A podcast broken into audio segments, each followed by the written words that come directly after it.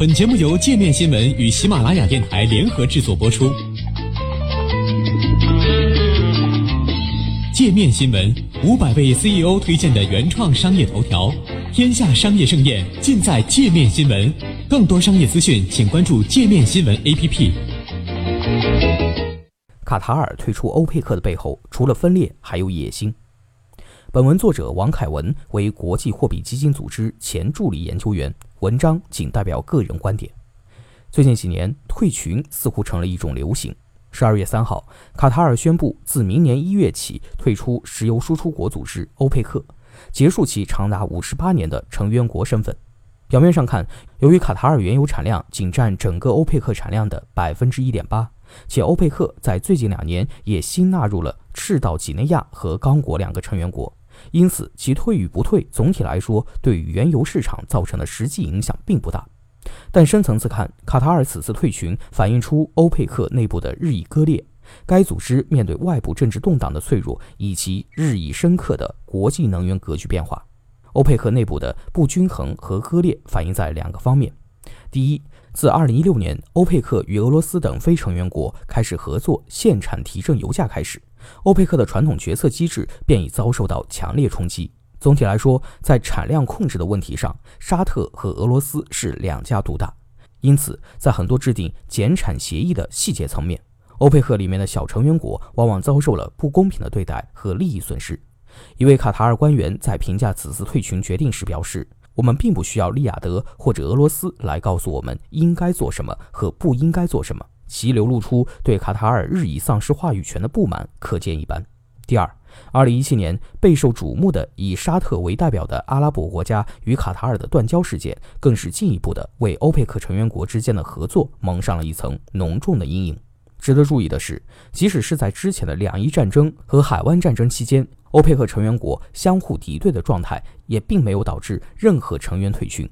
卡塔尔在一个相对和平的时期退出欧佩克，更显示出其对欧佩克合作前景的强烈质疑。对外，欧佩克也是愈发脆弱。本来，欧佩克设立的初衷是在各成员国之间协调原油政策，以求将全球原油产量控制在对各方都有利的合理水平。但在过去十多年里，受伊拉克战争对伊朗的制裁以及委内瑞拉经济崩溃影响，沙特在欧佩克组织中一家独大的局面日益严重。沙特的一举一动，往往直接或间接地裹挟着整个欧佩克的原油政策和利益。简单来说，就是沙特犯的错，需要整个欧佩克来承担后果。最近的卡舒吉遇害事件就是一个最好的例子。对于沙特王室在土耳其的荒唐行为，不仅国际社会一片强烈谴责之声，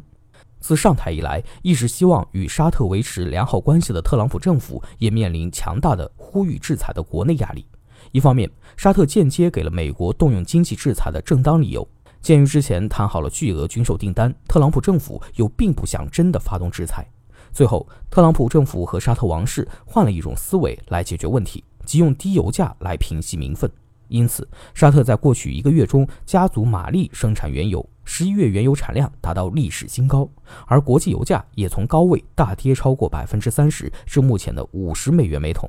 这对前几年辛辛苦苦和沙特合作提振油价的欧佩克其他成员国来说，无疑是当头一棒。换言之，正是沙特王室的外部脆弱性，给了非欧佩克的外部力量，比如美国间接掌控全球原油产量的权利。这种外部脆弱性或已然颠覆了欧佩克成立的初衷。最后，卡塔尔此次高调退群，其实也是日益深刻的国际能源格局变化的一个缩影。目前，国际能源格局发生了两个极为重大的变化。第一，美国页岩油革命使得美国正向原油进出口国迈进，也导致了当前原油市场的根本供给矛盾：美国页岩油生产商和传统能源出口国生产商的矛盾。第二，天然气占全球能源消耗的比重持续上升。针对第一点，卡塔尔的判断是，欧佩克传统的通过产量控制价格的方式已基本无效。具体表现在，如果欧佩克减产提振油价，美国页岩油生产商将是直接受益者。高油价将刺激更多的页岩油生产商进入市场，并抢占欧佩克的市场份额。针对第二点，卡塔尔的判断是，天然气将进一步替换传统化石能源。值得注意的是，卡塔尔虽然原油产量不值一提，但却是全球最大的液化天然气出口商。卡塔尔能源部长表示，卡塔尔退出欧佩克，主要是希望把更多精力投入到天然气的开发上，并计划在未来几年将天然气产量从现在的七千七百万吨每年增加至一点一亿吨每年。卡塔尔全心投入天然气开发，一方面是对国际能源格局大势的判断，另一方面也显示出对其潜在的竞争对手的担忧。近年来，在页岩油革命的推动以及对阿尔铁系盆地的巨额投资下，美国的液化天然气出口也是异军突起，并有望在未来十年显著影响全球市场。于是，趁美国各生产商还未完全打通二叠纪能源产地和出口港之间的基础设施通道，卡塔尔提前专注于天然气开发。无疑会在抢占未来天然气市场方面占据先发制人的优势。